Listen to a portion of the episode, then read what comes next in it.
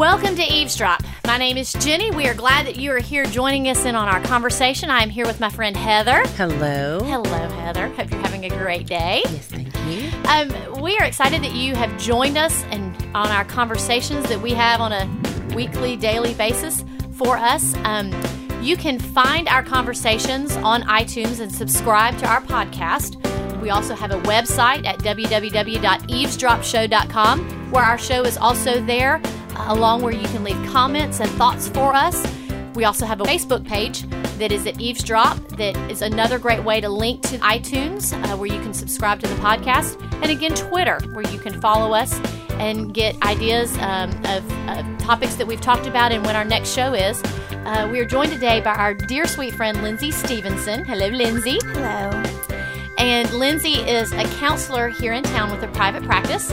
We invited her on an earlier conversation that we're kind of continuing as we've talked about parenting in the 21st century.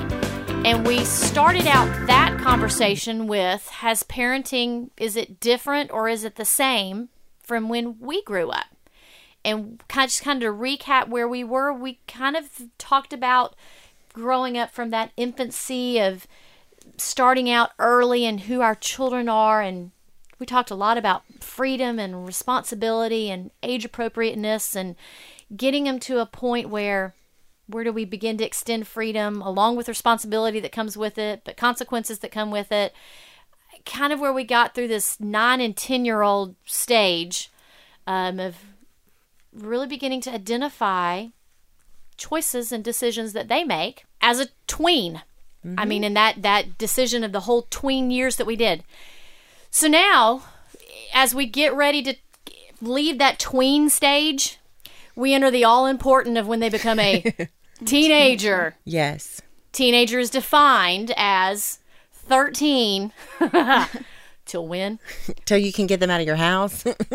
Now wait, that that is this touchy subject because that could be I mean- 20. And we'll we'll talk about it when we get there. But there are these uh, Perpetual. boomerang children. oh, I've heard that term. I think It's it's, a- officially what's a boomerang? now. It's it's it's a it's a big deal. They leave and come back. They, and whether it's because they're immature or whether because they're not in a financial position to be on their own because of the economy or whatever, these children who were away and now they've come back. So I think that's a that's a great, you know, from 13 to a boomerang. A boomerang. teenager. Mm-hmm. Yeah, I I, think that's wanna- a great I don't want my conversation. become boomerangs. Okay, well then let's start at the 13 and talk.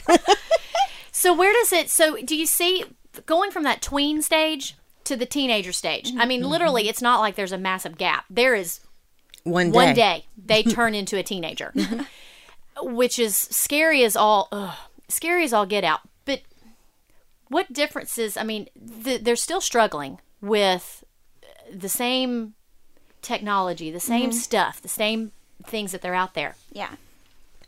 How do you know it then? How do you make that transition then with the responsibilities and the freedom? And I mean, they're hitting high school. Yeah. Well, I think you can't just throw them You into can't. the pool, you know, into the deep end. You need to have been exposing them to appropriate freedoms, appropriate responsibilities all away. Because if they go from middle school and they got nothing to do, no chores, no responsibilities, into high school and you put this whole you know, soon you're going to be have your uh, learner's permit. Soon you're going to have a license. If you expect them to succeed in that situation, then you're they're crazy. gonna fail. Yeah, you're setting them up for failure. and that's just that's and i think that's there is a lot of um there's a lot of folks that struggle with that all of a sudden they all of a sudden realize i've got this many years before they're off to college Well, I think that's that's a main thing is somehow in parenting you make the switch when they turn 13. You start counting down. there is And, and let's be honest. There is. We do that. We count down. we do I've only got to put up with this for a certain amount of time. When you get in those bad moments, I mean, let's be honest, there are bad moments where you think that, but you can't have your parenting style based on getting them out. As a countdown. You know, Yeah. You know, we joked in a, a previous uh, show, Lindsay, that Jenni and I did on um, the power of a voice. That my my father, if you asked him what his two main responsibilities were in his parenting of me, mm-hmm. they were to make me self sufficient, you know, financially mm-hmm. independent, and that I would have good character. Well, you know, to carry that into this conversation, I, really, that's what I think 13 is all about. Mm-hmm. 13 is, you know, and you know, in the Jewish faith, that is a monumental mm-hmm. year for mm-hmm. them. Mm-hmm. And, you know, that's when the gift of the blessing is given. And I think there's some serious responsibility that needs to go into that and that they, you start speaking to them about what is already there. Yeah. But that comes with those responsibilities. And God forbid we say the word out loud consequences. I mean, Yes. we cannot continue to enable when they get to 13. without consequences. We Well, can't. And hopefully you haven't been enabling from the beginning. Yes. Hopefully they've Well, had appropriate consequences from birth. But okay, so in your professional, and we'll pull the professional hat. Okay. Do you see? I mean, with kids that have come to you just struggling, mm-hmm. what are some of? I mean, they hit this teen. I mean, and this is, and I'm asking from they hit this teenager stage, and it's almost like there's, there's another identity or a alien that's come into your house that you didn't raise this child. Yeah. This is not who you gave birth It's to. hormones. It's hormones. And it's hormones. But there also comes a point when, and I have the 16 year old that's with it, and we've had to really, really struggle with talking and con- and having a conversation of what they're struggling with. yeah. What are some of the things I think that you, if they're hit the tween, but then they've hit teenager, what are some of the things that these teenagers are struggling with that one, they might be afraid to tell their parents, uh-huh. that their parents are not going to understand, to help know, okay, my kid's really struggling with this. Well, first, let me say this. Biologically, their brain, certain parts Mm-hmm. for teenagers have shut down for remodeling. This makes absolute absolute sense. sense to me. This is why they sleep. I just Some needed to hear a professional say Some it. of the executive parts of their brain are just gone quiet for a while because that's the way the body gets prepared for adulthood. really? They're building And neural pathways and strengthening certain parts of their brain. And that's just what that's why teenagers are impulsive frequently. That's why there's a pattern of um, you know, just stupid things. they say things without thinking. Because, first of all, because you're just becoming an adult, you're learning how to balance freedom, responsibility, consequences. But also, your brain's just not right. And that's not their fault. I'm going to quote you on that, swear. Lindsay. I cannot wait to look at my child and say, honey, your brain's Your just brain's not just right. not- And it really It's and doesn't. that's a down. direct quote. and really, your brain doesn't come back to full functioning until you're at least, you know, around 22. Oh, oh, good they got to get through college. this is a great explanation for my college So again, again, this is about managing expectations. Expect ah. your teenagers to make impulsive decisions. Expect them to do things that you just don't understand how a person with a functioning brain would make that kind of decision. They don't have. But their brain's not functioning. Nope, they're not designed to be that way yet. But but you're not in any way saying that there should not be consequences for Oh, impulsive no. behaviors No, because they're ill-equipped. Because let me tell you, my child will listen to this and she will bank that. Uh, oh, and they No. will hold on to it? Like, No. Like there's no tomorrow. That's this knowledge is for parents, Oh, not for children, okay. because this is about We should put a disclaimer at the very beginning. because this is about again managing expectations Absolutely. your parenting will be much different knowing that this is normative behavior and that's true. I if think you that's think right. your Yeah. kid's just acting out acting a fool because it's fun acting a fool because they're allowed to Right. then you're going to be so much more harsh you're going to be so much more reactive than if you say well this is again a perfectly logical response for somebody whose executive function is just not up to snuff yet Well, I think that's going to be eye opening Yeah. for a lot of women because I, I don't think. I mean, I think I thought that in the back of my head that you must have half a brain, you know, Yeah. but I don't think I realized. No, it's all there. It's just well, and, and the deliberately consequences shut down. Yeah. the consequences are important Yes. because it teaches the child that they will have impulsivities, they will make poor decisions, there will absolutely be consequences. But that's structure for them. That helps them learn and grow. So it isn't that, you know, you you write it off as, "Oh, well, you're just a stupid teenager." You say, "Yeah, you did that. I expected you to. Here are the natural consequences of that." And I think that's probably one Mm-hmm. of the well, and you just made that phrase. I expected you to act like this. I think that's almost a freeing statement. Like I can look at my 16 year old and be like, "Yeah, your behavior doesn't surprise me because I expected it." well, but then it edges on, "I expected you to be bad." Yeah, My expectation is that you're going to be a bad child. yeah, and I don't think I. I and you don't go want to don't wanna say that. but you do want to have maybe just in your mind this is normal yeah, of course he's doing this because he's that age you know he's and his 16 brain's not working. he's you know he's 16 he's 14 they can't make decisions right now, we're going to say, yeah, you did that. That was unfortunate. Let's deal with it. Well, and what's coming to my mind is eh, I have a real fear. Okay. It it may be irrational, but I can show you a biblical reference that says that there will be enmity between me and a snake. Okay? I am afraid of snakes. What's going through my mind when she talks about this is that yes, if I encounter a snake, my natural reaction is fear. That's kind of what she's saying. The expectation is fear. When you choose to do something better than that expectation, we should praise them for it in their Yeah. teenage years. Yeah. So, you know, when they have an impulsive moment and they do better the next time, that's a that's a That's a huge great thing. praise Yeah. moment. Yeah. Um, but but I do think you mentioned a phrase that I love that I I find with my friends who have children in this age group, um, natural consequences. Yes. Could you kind of give an explanation of what that is, and maybe even give an explanation of um, the term that I love called helicopter appearance? Because I think those two kind Yeah. of go together. I They do. They well, do. The the way you know we kind of talk about natural consequences in a really simple context is if a child refuses to go out to the bus stop wearing a coat and it's 30 degrees outside, the natural consequences of that is they're going to be cold. Um, and that essentially is the consequence of refusing to wear your coat. So, in as much as you're cold when you don't wear your coat, when you total your car and then you don't have a ride to anywhere except from your mom, that's a natural consequence. Mm-hmm. But uh, you don't go get them a new car, right? Well, I'd say no. But I, but I will also reference in my past, my parent, I totaled my mom's car that I was driving. And they said, well, as- and that was in October or so. As a result of that, we're not going to get you um, a car as soon as we thought you were going to get you a car, just because, you know, a natural consequence of that is that financially we're not as ready for that. Uh, and it seems like you're a little more impulsive than we thought.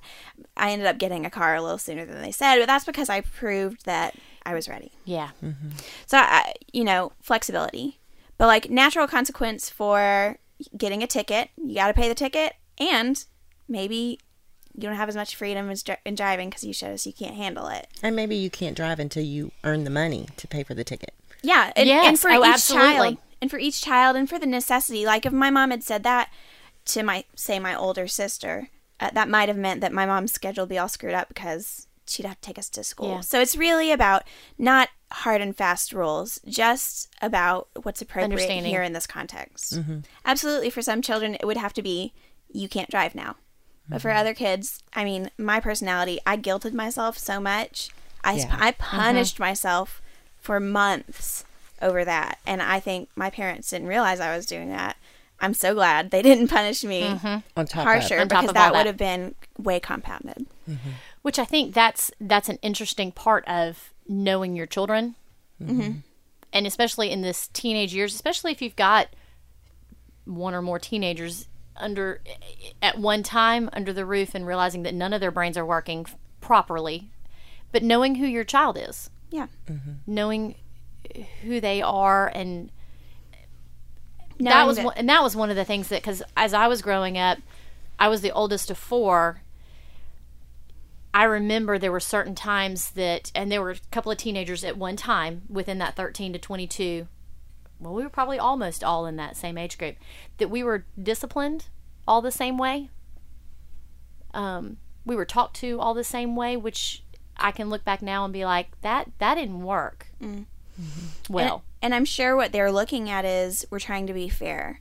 Um, in, in in mental health, we call it continuity of care. Um, is that everybody gets the same treatment, uh, and and I think sometimes that's appropriate. I think sometimes that's just boundaries, but other times you have to look at the child. For instance, again, I'll drag my family back into this. My younger brother would not punish himself for totaling the car. If he got a, if he got a car right away after he totaled the car, he'd be like, "Great, that means I can do it." He actually said this. He's gotten over 10 speeding tickets. And my question to him, This does not surprise me. my question to my brother was, "What does that mean? Like what's the lesson you're learning?" Mm-hmm. And he said, "Cops are annoying." That's the lesson he's Really? learning. Bec- uh-huh. Another guy I'm friends with got around that many tickets, and I said, "Well, what lesson do you learn from that?" And he said, "It's expensive to speed." And I said, "What about don't speed?" And he said, That's going to be "Don't like go there." ticket And number he 20. said, "No." He said, yeah, he said, um, what I learned is that if I want to drive fast, I got to deal with the consequences, and that consequence is money, and I'm fine with that. And I think that's his adult decision. Okay, and I see, don't I think that think- makes him bad. I think that makes him actually weighing out the consequences and deciding if I got to pay three hundred dollars every time I speed, then that's my choice.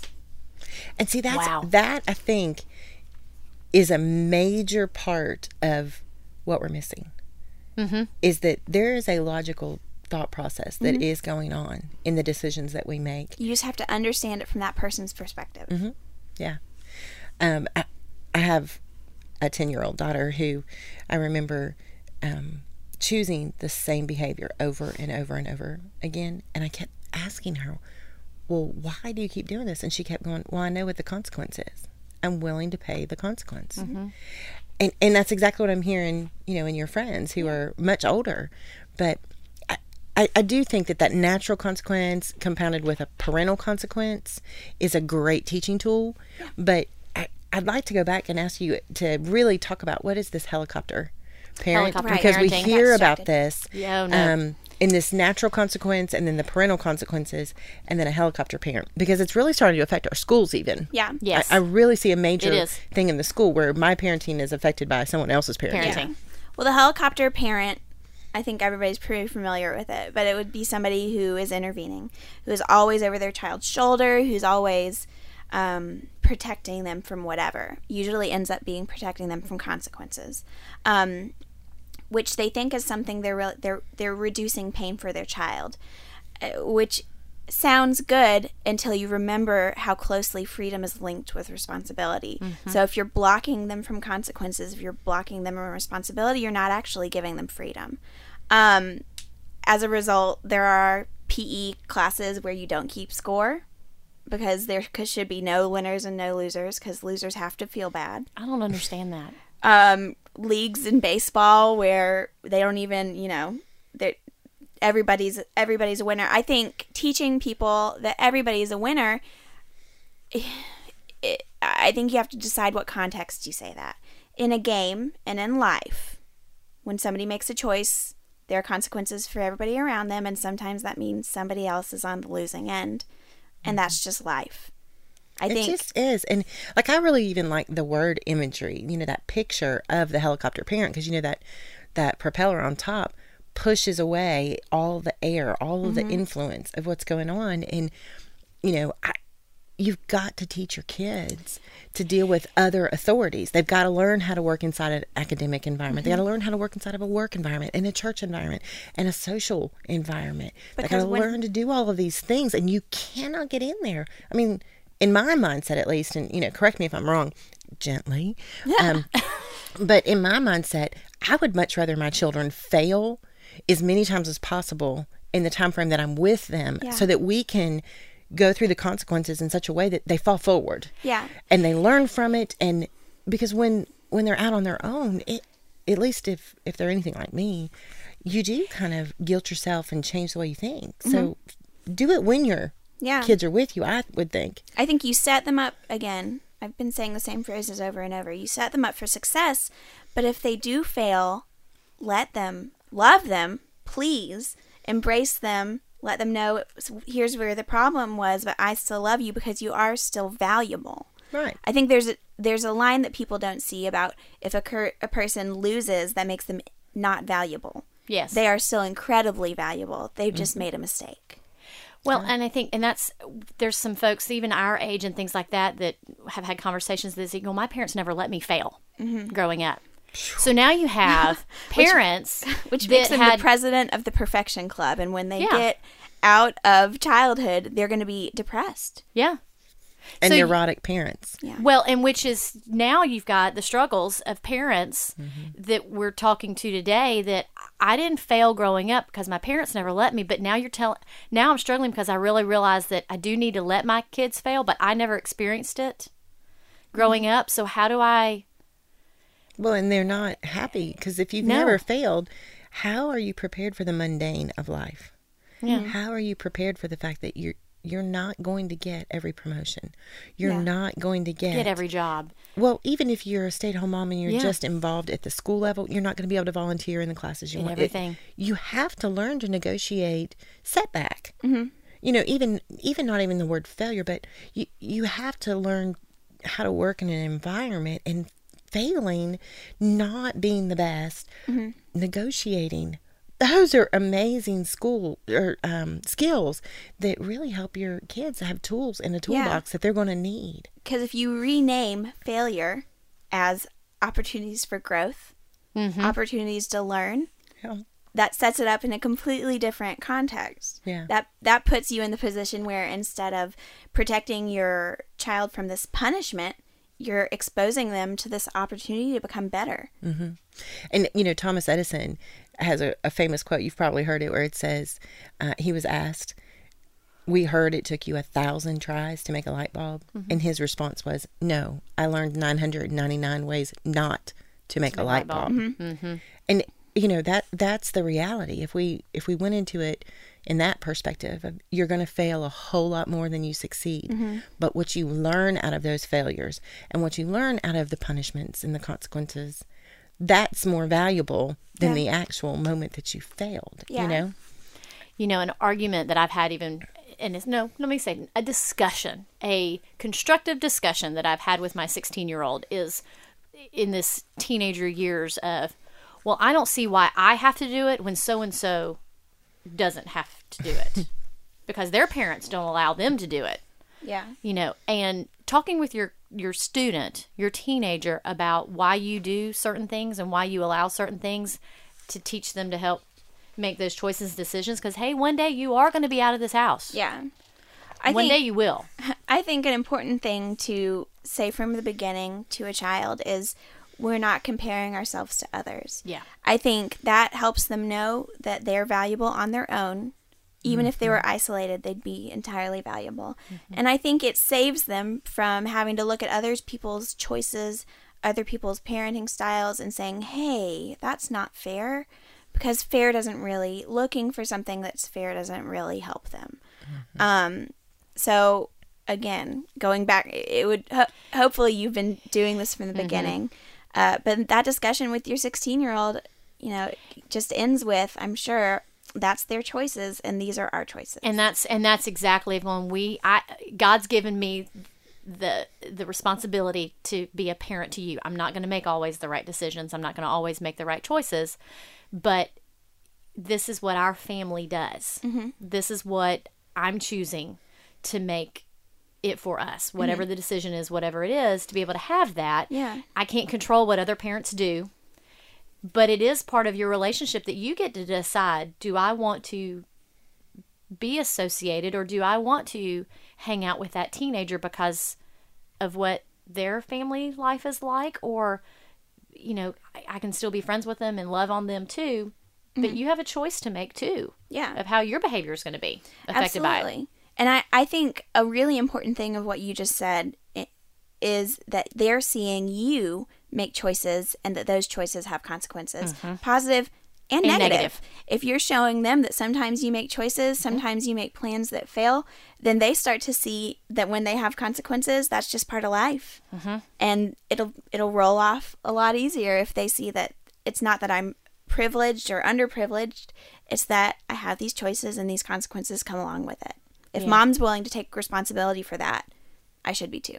and that that comes to a very which has been uh, just in our situation for us i've had to be more or have learned to be more open with my children to be like hey mom screwed up Yeah. I made a mistake, but here's what I'm learning with it. And I think, like you said, for them to see us walk through, hey, mom, like you said, is having an opportunity for growth. I love that phrase, changing it from fail, I failed on this or I made a mistake, but I'm really using this as an opportunity for growth.